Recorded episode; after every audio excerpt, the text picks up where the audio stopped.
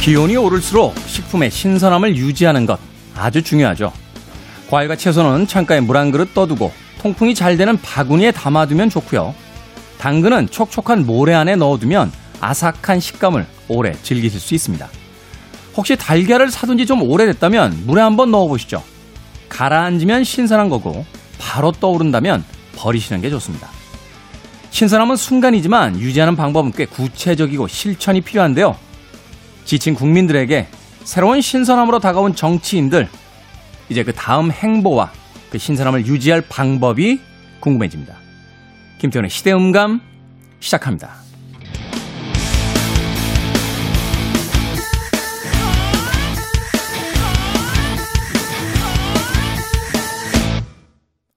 그래도 주말은 온다. 시대를 읽는 음악 감상의 시대음감 김태훈입니다. 제1야당의 대표가 최연소의 나이로 어, 뽑히는 이변이 있었죠. 이준석 국민의힘 대표. 또 새롭게 어, 정치에 뛰어든 전 검찰총장 윤석열. 자, 이 두 명을 비롯한 새로운 정치 신인들이 속속 정치계에 등장을 하고 있습니다. 뭐 우리의 목소리도 없지 않은 것은 아닙니다만 그럼에도 불구하고 새로운 인물들이다. 새로운 나이로 어, 새로운 세대를 대변하고 있다 하는 이야기들이 아, 적지 않게 나오고 있습니다. 과연 기성의 정치에 익숙한 정치인들은 어떻게 쳐다볼지 궁금하긴 합니다만 국민들의 입장에선 무엇이든지 간에 새로운 변화가 필요하다라는 생각을 현재 하고 있는 것은 아닐까 다시 한번 생각해 보게 됩니다. 과거의 정치가 우리의 삶을 극적으로 바꿔주지 못했다라면 또 우리가 원하는 방향으로 가져갈 수 없었다라면 무엇인가 새로운 변화가 있어야 되지 않는가 하는 시대적인 요구들이 새로운 정치인들을 그 무대 위로 불러내고 있는 것 같은데요. 과연 내년에 펼쳐질 대선 레이스에서 어떠한 결과로서 그 욕구들이 나타나게 될지 사뭇 궁금해지기도 합니다. 물론 새로운 사람들 또 젊은 나이라고 해서 무조건 신선하다 말할 수는 없겠습니다만 적어도 새로운 생각을 하는 정치인들이 좀 더 많아져야 된다 하는 것에는 여야의 지지자들의 이견은 없는 것 같습니다. 자, 김태훈의 시대음감, 시대 이슈들 새로운 시선과 음악으로 풀어봅니다. 토요일과 일요일 일라디오에서는 낮 2시 5분, 밤 10시 5분 하루 두 번 방송되고요. 한민족 방송에서는 낮 1시 10분 방송이 됩니다. 팟캐스트로는 언제 어디서든 함께 하실 수 있습니다. 자, 쌤옥의 음악 듣습니다. 뉴 데이.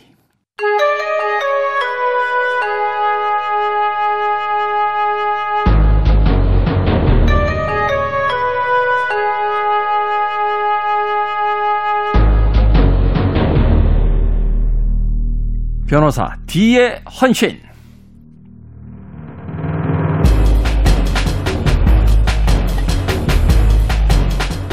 고대 그리스의 철학자 헤라클레이토스는 이렇게 말했습니다. 우주에서 변하지 않는 유일한 것은 단 하나. 모든 것이 변한다는 사실뿐이다. 끊임없이 변화하는 세상, 이제 달라진 시선으로 그날의 사건들을 다시 바라봅니다. 변호사 D의 헌신.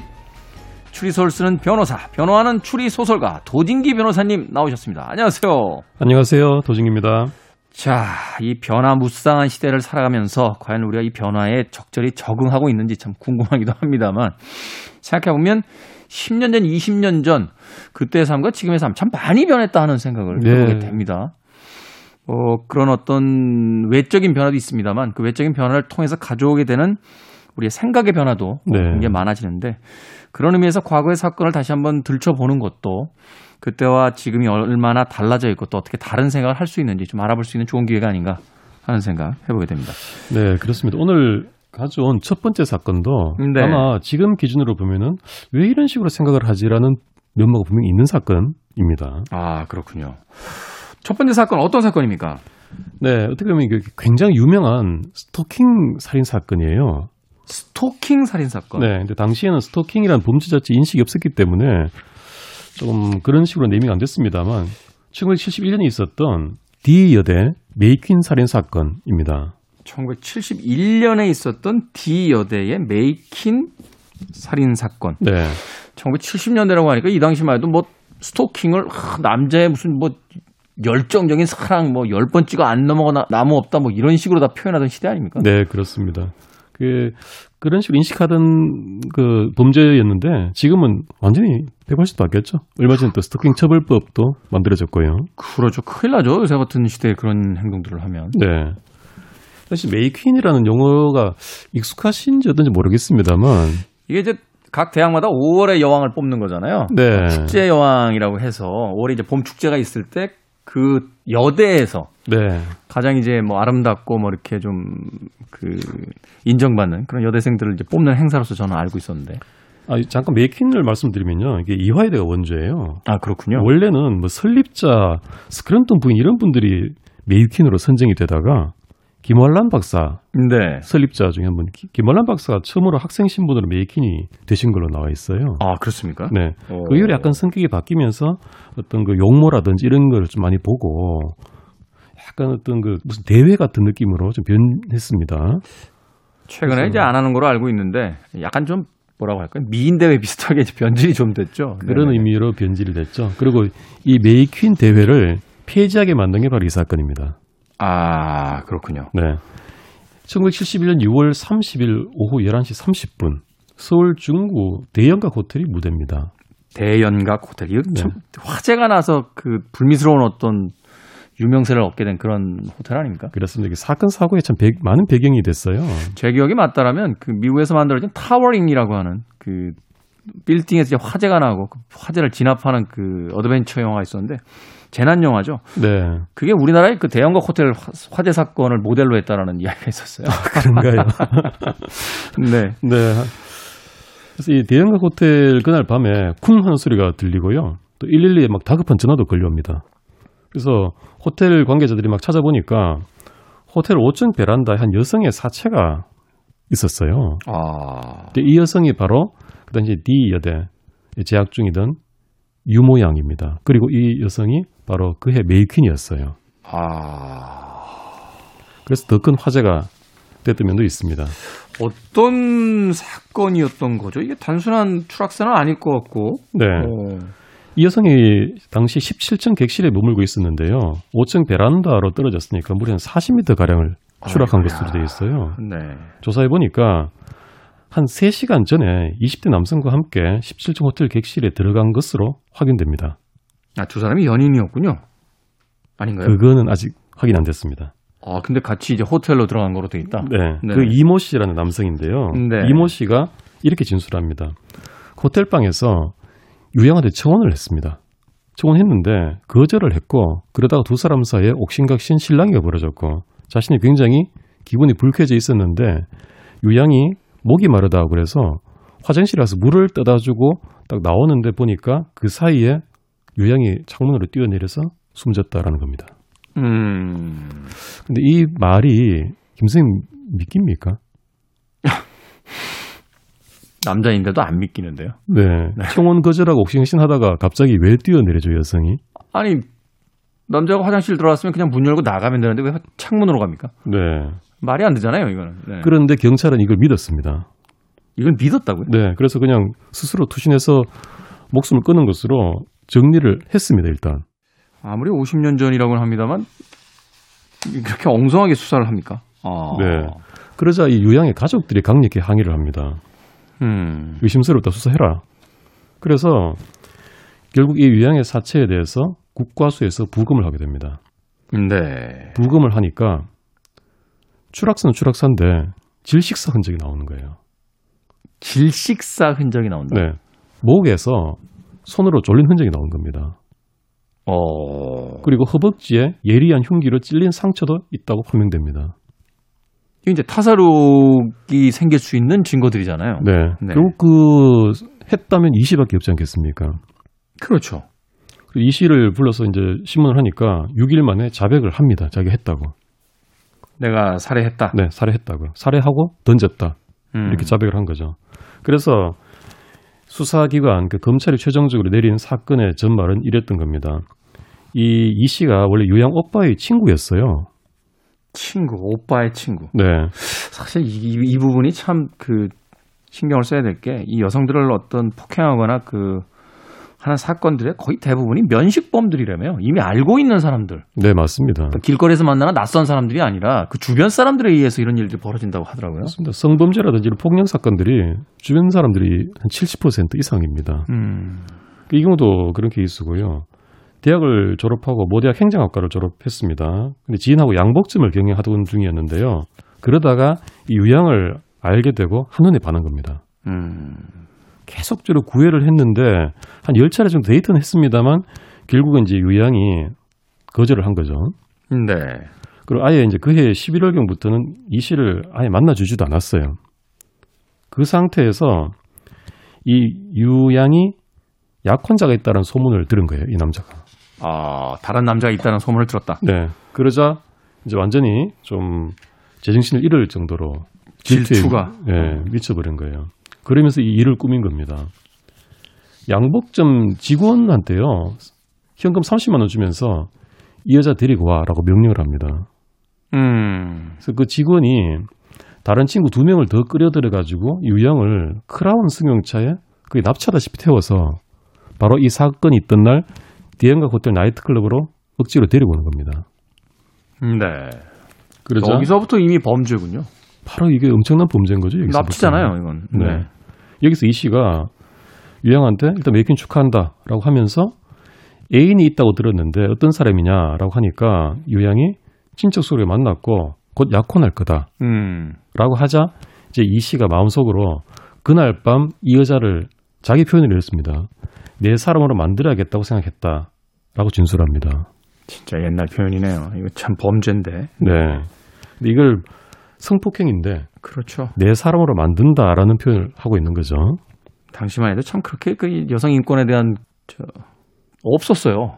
참 야만의 시대입니다. 개념 자체가 부재했다고 봐야 되겠죠. 네. 이때 이 그 부하 부하람 직원이 미리 17층 그 13호실 객실을 예약을 해 놓은 상태였어요. 그러니까 어떤 계획을 세웠다고 봐야 됩니다. 이 정도면 거의 뭐 치밀하게 계획을 세운 거 아닙니까? 네. 객실로 이, 이 씨는 유, 요양을 데리고 가고 그 직원 세명은그 맞은편 방에 또 객실에서 대기하고 있습니다. 그리고 그 방 안에서 이 유모양과 이, 이 씨가 단둘이 있게 되자 유양한테 결혼하자. 음. 네. 그게 계속 강요하니까 유 씨가 이제 진리죠. 당연히 이런 남자 결혼할 수 있겠습니까? 그래서 거절을 했죠. 거절을 그렇죠. 하니까 결혼할 마음이 있었으면 이전에 이미 뭐 연인 감정이 생겼겠죠. 네. 어. 근데 이 남자는 이 요양을 성폭행해서 내 여자를 만들겠다 이런 생각을 했다는 겁니다. 1971년입니다. 네. 성폭행을 시도하니까 이제 요양이 반항했고 그러자 이 남자가 화가 나서 잭나이프로 허벅지를 찔렀다. 그리고 또 소리를 지르니까 목을 졸라서 실신시켰다. 그리고 그 상태에서 요양의 호흡이 멈춘 것을 보고 죽었다고 판단해서 극단적인 선택을 한 것을 위장하기 위해서 창문 밖으로 던진 것이었다. 라는 겁니다. 아, 무시무시하네요. 네. 그리고 이제 경찰이 또 보강 수사해서 다른 객실에 투숙했던 손님으로부터 이 여성 비명 소리를 들었다는 진술도 확보를 하고요. 네. 결국 이런 내용으로 살인으로 기소해서 재판을 받게 됩니다. 이거 뭐 요즘 말로 빼박 아닙니까? 어. 하지만 이 씨가 법정에서 진술을 번복해서 혐의를 완전히 부인합니다. 진술을 번복한다. 네. 경찰 검찰에서 자백한 것은 강압에 의한 자백이었다. 쉽게 해서 고문당했다. 네, 그런 얘기를 하고요. 이 피해 여성을 호텔 방으로 데리고 간 이유는 단지 콧대를 끊기 위해서였고 성폭행 의도는 전혀 없었다. 그러면서 죽도록 사랑한 여성인데 내가 죽일 리가 있겠는가? 라고 강력히 부인합니다. 허벅지에 난 상처나 목이 졸린 흔적은 어떻게 되는 겁니까? 결국 그 문제 때문에 치열한 공방이 벌어지는 건데요. 네. 변호인 측에도 법의학자가 나와서 정리합니다. 사체에 보면 아까 찔린 상처가 나 있다 그랬지 않습니까? 네. 근데 이게 예리한 칼로 생긴 상처가 아니라 찢겨진 자국이어서 이것은 투신 당시에 부러진 골반뼈로 생긴 상처다라고 증언을 합니다. 그 사후에 생긴 상처다. 네, 떨어지면서 생긴 상처다. 떨어지면서. 그래서 이 남자가 낸 상처가 아니다라는 아니다. 거예요. 반면에 검찰 측에서도 법의학자가 나와서요. 유양의 목에서 멍이 발견되어 있는데 이것은 살아있을 때 생긴 것이다. 죽은 사람은 그 목을 조른다고 해서 멍이 생기진 않죠. 그렇죠. 그러니까 네. 살아있을 때 이 남자가 목을 졸랐다는 얘기죠. 음. 그다음 허벅다리 상처는 거의 가사 상태에서 생긴 거다. 말하자면 이미 칼에 찔린 상태에서는 이제 가사 상태였다는 얘기니까 네. 거의 반 죽은 여성이 자기 스스로 뛰어내릴 수가 있느냐는 거죠. 아, 그러네요, 또, 논리적으로. 네. 그 정신을 거의 잃은 상태에서 창문을 열고 자기가 직접 뛰어내린다. 이건 거의 불가능에 가까운 일 네. 아니냐. 결국 남자 너가 찌르고 너가 던진 거 아니냐. 라는 겁니다. 음.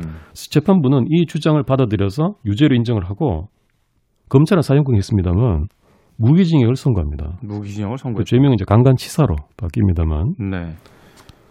그래서 이 피고인이 이제 항소를 했겠죠. 근데 그 고등법원에서 이 결론이 완전히 뒤집힙니다. 아, 뒤집혀요? 무죄로 뒤집힙니다. 무죄로? 네. 첫 아니 번째, 어떻게 이게 무죄가 되죠? 첫 번째 경찰 검찰에서 범행을 자백했는데 이거는 강압 자백이다. 그러니까 자백을 인정할 수가 없다. 네. 그리고 여- 몇 가지 근거를 댔습니다. 이 여성이 강하게 저항했다면 객실이 난장판일 텐데 침대 시트에 약간의 구김밖에 없다는 거예요. 아니, 그러니까 이런, 이런 것들이 이제 정말 구시대의 어떤 그 판단들이잖아요. 네. 왜 거기서 더 격렬히 저항하지 않았냐? 뭐 이- 이런 논리들을 지금 피는 건데. 그런 부분일 수도 있고요. 근데 또 조금 객관적인 증거도 있습니다.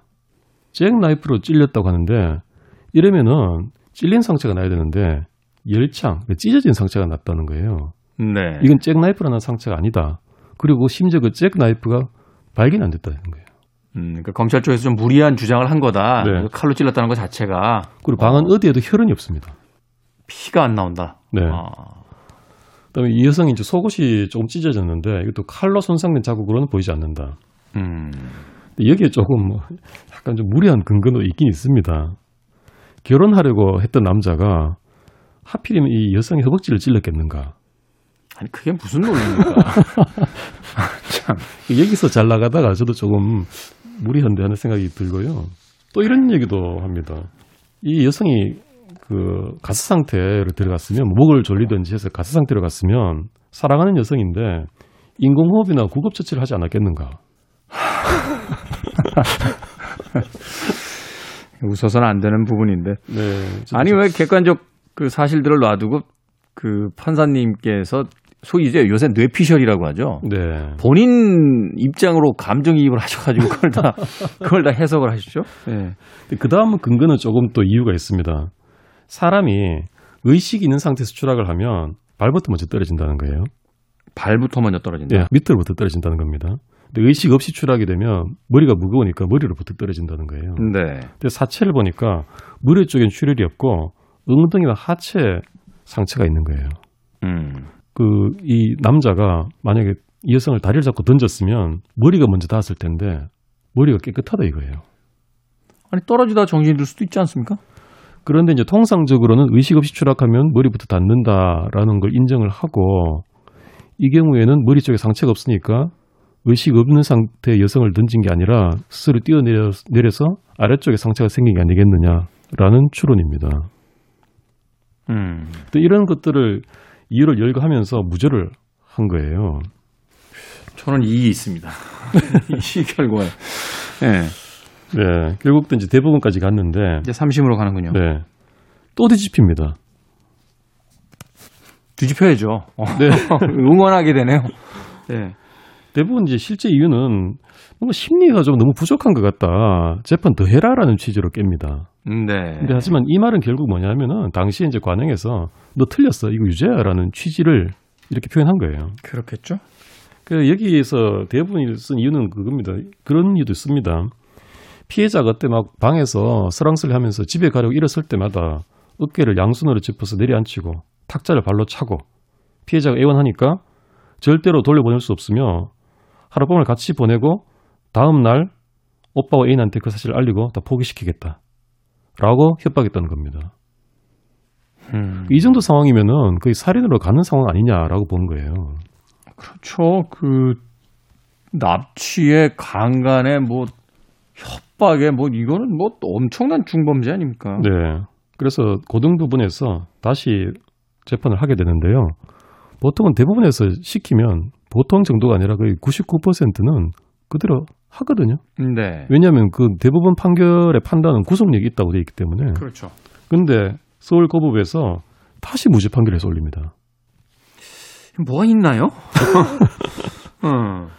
그래서 대부분에 또 갔는데 대부분이 보니까 좀 화나죠. 그렇죠. 이거는 유죄 취지로서 분명히 그 이심을 그 번복한 건데 내려서 보냈더니 똑같은 그 답을 가지고 올라오니까 네. 그래도 또 대법원에서도 대법관들 사이에서 막 의견 충돌이 있어서 이례적으로 그 전원 합의체라고 대법관들 전원이 참여하는 그런 판결을 했는데요. 다시 무죄를 깹니다. 다시 유죄다 이거. 어. 예, 이거 유죄 취지로 다시 해봐라는 거죠. 또 내려보낸군요. 네. 그래서 서울 고등법에서 또 재판이 열립니다. 이번에는 어떻게 됩니까? 드디어 무기징역을 선고합니다. 참네. 근데 조금 이유를 달리한 것이요. 피고인이 검찰에서 한 자백을 믿겠다라고 했습니다. 그러니까 그 이외에 다른 증거들은 아직도 자기 그 이심에서 볼 때는 석연치 않은데 일단은 자백을 인정하겠다. 네, 그리고 자백을 인정해 버리니까 다른 의심스러운 증거들은 오히려 자백을 보강하는 것으로 보인다라고 음. 판단을 해서 무기징역을 선고합니다. 그래서 이제 대부분에 또 올라갔는데 대부분이 보니까 그게 유죄인 것은 마음에 들어요. 네. 근데 형량이 너무 높다고 또 깹니다. 또 깨서 또 내려버리니까? 근데 이제 또 내려 보내려니까 자꾸 밑에 하고심이 말 안 들으니까 좀 아예 자판을 해버립니다. 스스로 판결을 해버립니다. 아, 곧 이번에는. 그냥 그냥 대법원에서 예, 10년으로 감형을 합니다. 아, 이건 너무 약한데요. 그, 그 감형 이유를 밝히는데요. 이게 납득이 되는지 한번 들어보십시오. 일단 28세 미혼 청년으로서 전과가 없고 이 부분은 뭐 그렇다고 치겠습니다. 아니 이 부분도 저는 사실 납득이 안 가요. 사람을 죽였는데 전과가 없다는 게 도대체 무슨 정상참작이 되는지. 백보를 양보해서 네. 이 부분까지는 뭐 그럴 수 있다고 이해해도요. 그다음 이렇게 돼 있습니다. 이 피고인은 피해자를 피해 여성을 3년 전부터 알고 있었으며 그간 여러 차례에 걸쳐 애정을 호소하고 피해자를 아내로 받아들일 진정한 애정을 갖고 있었다. 진정한 애정. 네. 네. 우리 현대에서는 스토킹이라고 부르는 바로 그것. 네. 그리고 청혼을 거절당한 뒤 저지른 우발적인 행위였음을 참작한다. 음. 그리고 사건 당시에 성폭행은 없었다. 근데 성폭행 하려고 시도하다가 사람을 죽였는데 성폭행 안 했다고 이걸 감형사유로 할 수 있나요? 폭행하려고 하는데 반항하니까 목을 조른 거 아니에요. 네. 그 상처를 내고. 그게 없었던 건가요? 미수인 거 아닌가요?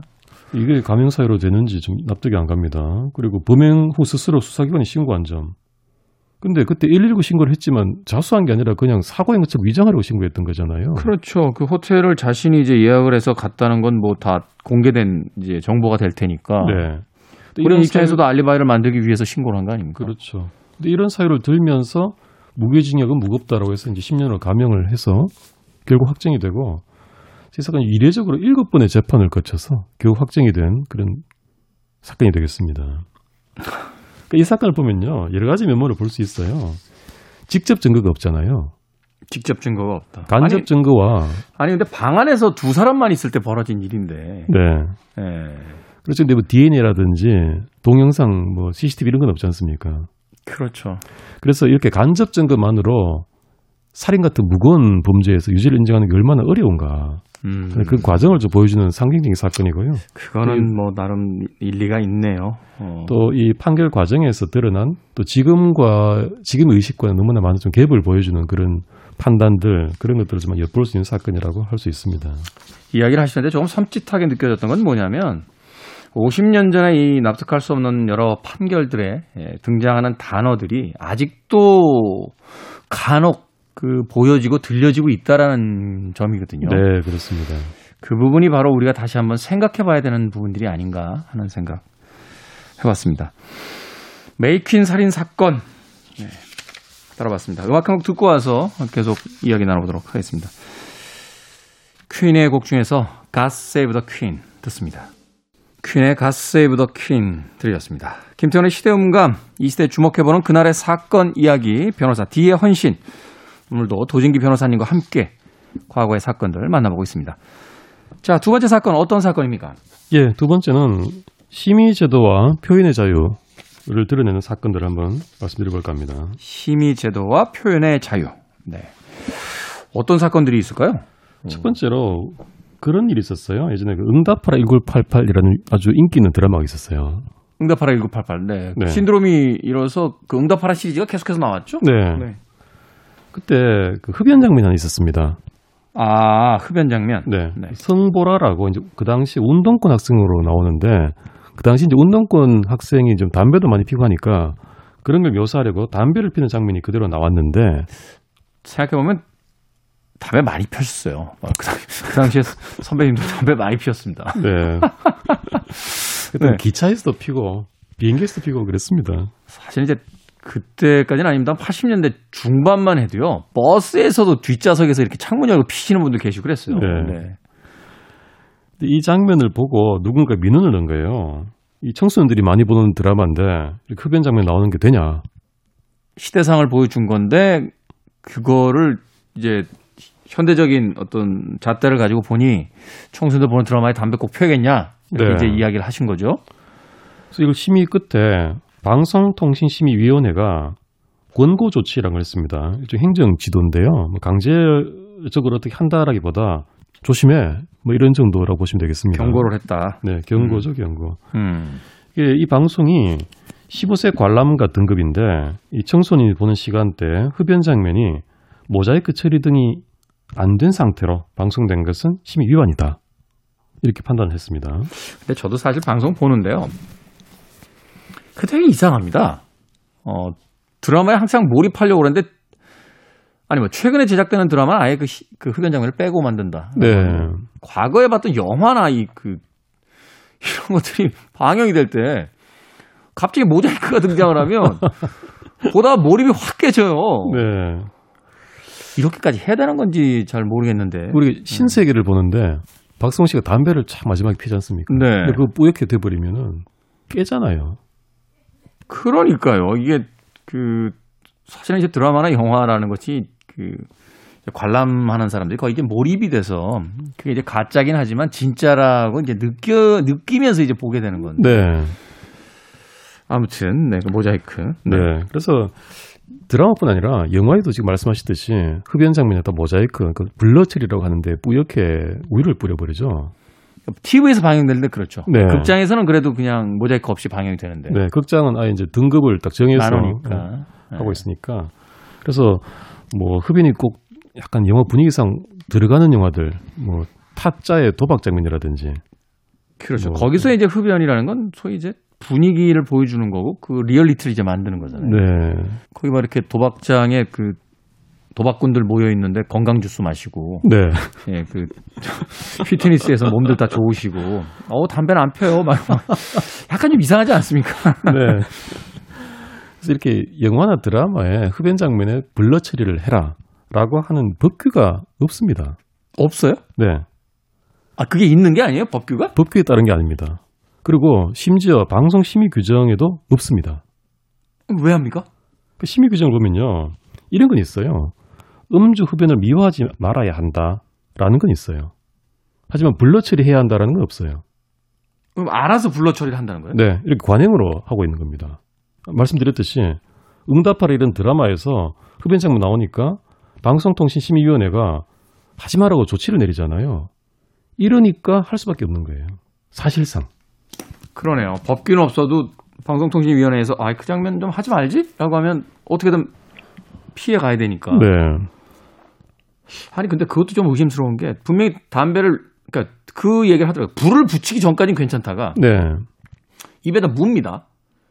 그리고 라이터 불을 붙이는 순간 바로 모자이크예요. 그러면 모르겠습니다. 뭐 제 네. 감각으로는 네. 그런 관행도 참 그렇게 섬세한 기준이 만들어진다는 게 참 의아하긴 한데요. 네. 근데 이 문제는 이렇게 자체 제작 드라마에서 흡연 장면을 빼고 굳이 블러치를 하겠다면 또 어쩔 수 없어요. 자기가 만든 거니까. 음, 근데 남이 만든 영화까지 몽땅 이렇게 한단 말이죠. 그렇죠. 음연히 이것은 위법입니다. 위법이군요. 남의 창작물인데 그렇죠. 아 그러네요. 생각해 보니까 영화를 이제 방영을 할 때 그 판권을 사오긴 합니다만 그 2차 가공권은 없거든요. 그렇습니다.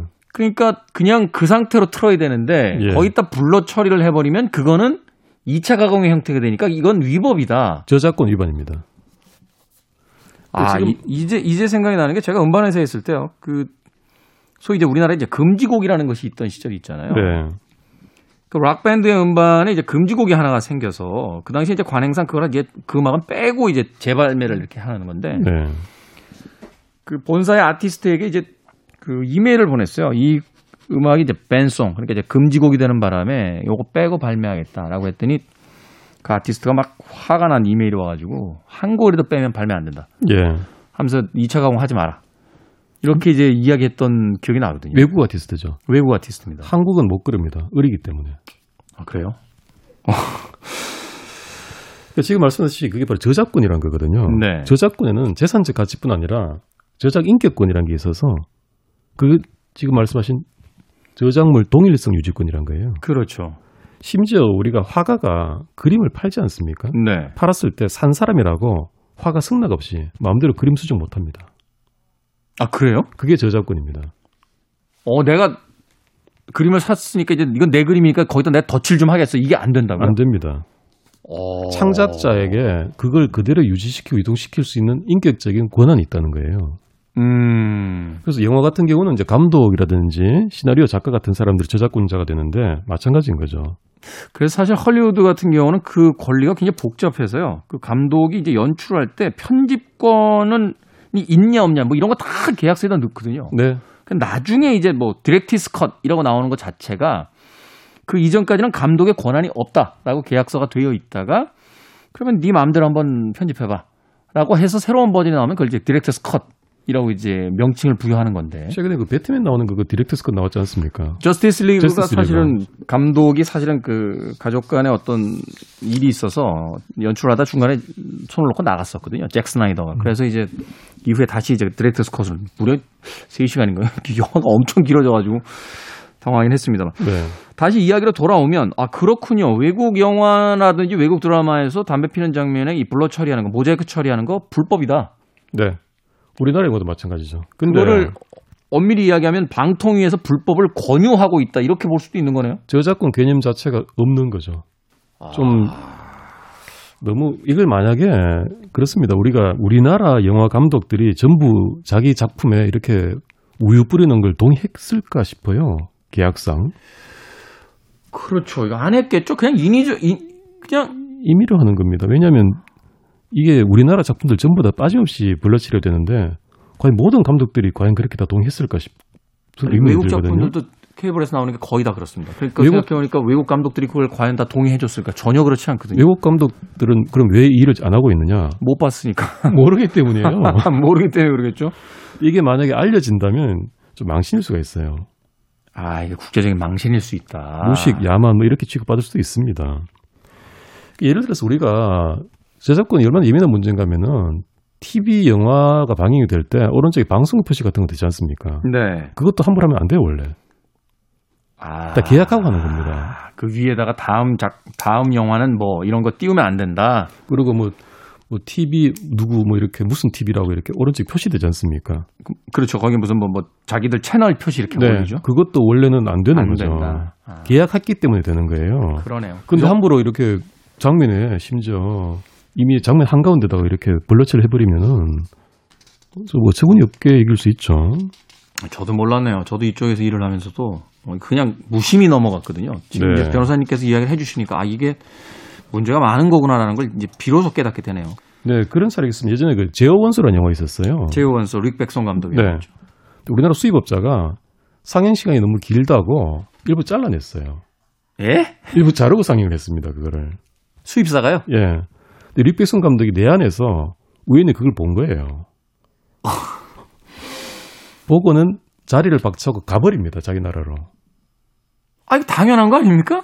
그 뒤에 그 릭백슨 감독이 격분해서 택시라는 영화를 만들었는데 그래서 한국인을 자동차 트렁크 뒤에서 자는 아주 찌질한 사람을 묘사를 함으로써 음, 나름대로 복수를 하기도 했는데 나중에 화해했습니다. 그 루시 만들었을 때 최민식 씨 그 캐스팅 하셨고 네. 한국 갔을 때 그때 저 만났었거든요. 아 그랬어요? 근데 환하게 웃으시더라고요. 네. 어, 그, 제가 악수하고 웰컴 투 코리아라고 인사했던. 아, 이 이야기를 미리 알았으면 제가 창피해서 얼굴을 못 쳐보네요. 근데 지금 이 이런 사태와 본질적으로 다르지 않은 것이 매일 우리 케이블 영화에서 벌어지고 있다는 겁니다. 그러네요. 이게 장면을 잘라내는 것뿐만이 아니라 모자이크 남의 어떤 창작물에다가 인위적으로. 또 하나 심의 사례를 말씀을 한번 드려볼까요?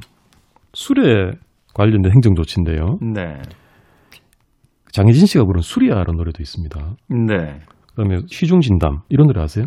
알죠. 예. 그 굉장히 유명한 곡이죠. 예. 네. 이 모든 게 공통점이 여성가족부가 청소는 유해물로 지정했습니다. 어떤 이유 술, 때문이죠? 술이 나온다는 거죠. 술이 나오기 때문에. 네.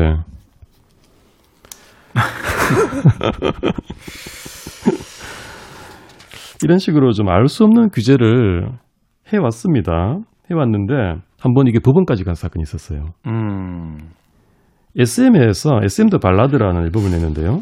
여기 보면 이제 고 종현 씨, 네. 뭐 슈퍼주니어 주규현 이런 사람들로 구성된 프로젝트 그룹인데 이 음반을 내면서 더, 너무 그리워라는 음반을 냈습니다. 그 중에 음.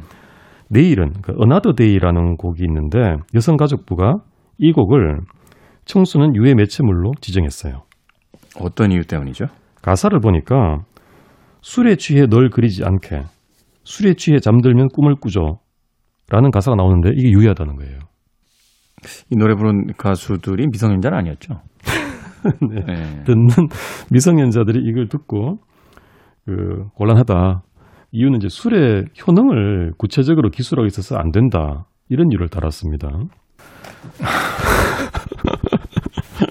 그래서 여기가 SM이지 않습니까? 네. 힘이 있는 회사고 이 여성가족부 장관을 상대로 행정 소송을 제기했어요.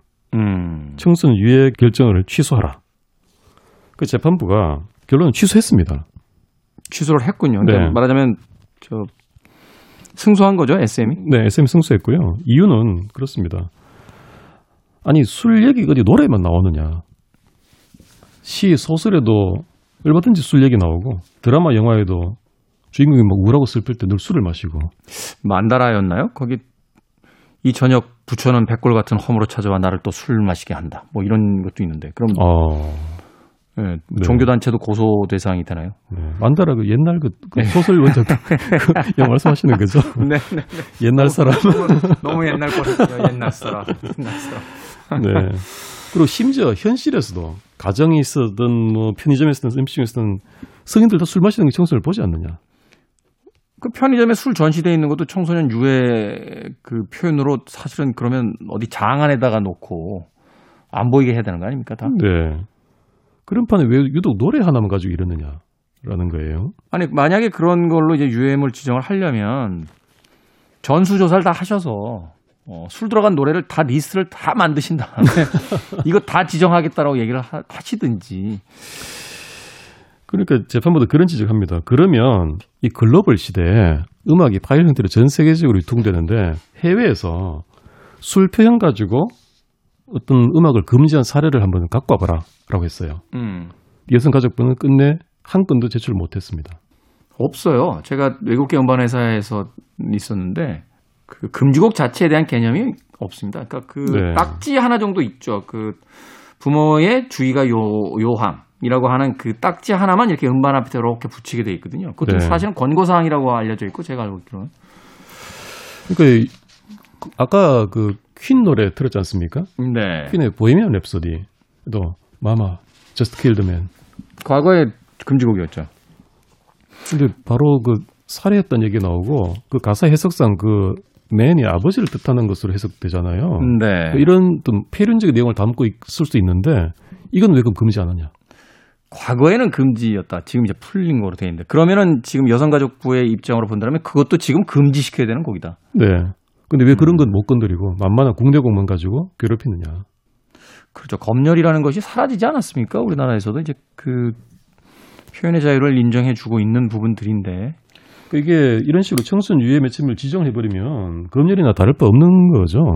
검열이죠. 이거. 네. 용어만 바뀐 거지 검열 아닙니까? 검열이죠. 아, 그 재판부는 또 그렇습니다. 술이 뭐 술을 권하려고 한 게 아니라 술은 하나의 장치다. 인간의 복잡한 내면을 드러내고 주제를 표현한 수단에 불과하다. 그러니까 시적 표현이잖아요. 쉽게 얘기해서 이 남자 주인공이 얼마나 힘드냐, 괴롭냐를 이제 알려주는 뭐 이런 부분인 건데. 네. 그리고 청소년이 듣는 음악이라고 반드시 희망과 긍정만을 노래해야 하나? 그런 라고 하는 겁니다. 시대가 있지 않았습니까? 검열이 넘쳐나고 건전가요라는 것을 꼭 음반에다가 집어 넣어야지만 음반을 네. 허락해주던 허가해주던 그런 시대를 우리가 거쳐서 지나서 그걸 좋지 않은 거라고 폐기시키고 여기까지 온 거 아닌가요? 그렇습니다. 그 시대가 끔찍했다고 하면서 결국은 같은 걸 하고 있다는 거죠. 할 말이 없네요. 그리고 이 결론은 감정을 표현하기 위해 쓰인 것이고 술이 취해라는 말이 음주를 권하는 표현이 아니라 그냥 관용적인 문구다라고 해서 이 여성가족부의 청순 유해 결정물은 지정은 위법이다라고 해서 이 결정을 취소하는 판결을 내립니다. 이 취소하는 판결을 할 때 재판부의 그 재판부 재판장이 지금 대법관이신데 아주 잘하신 것 같아요. 예전에 그 레리 플린트 vs 피플이라고 해서 미국의 도색 잡지 허슬러를 만들었던 이 레리 플린트가 아, 법정에서 했던 유명한 그 이야기가 있더라고요.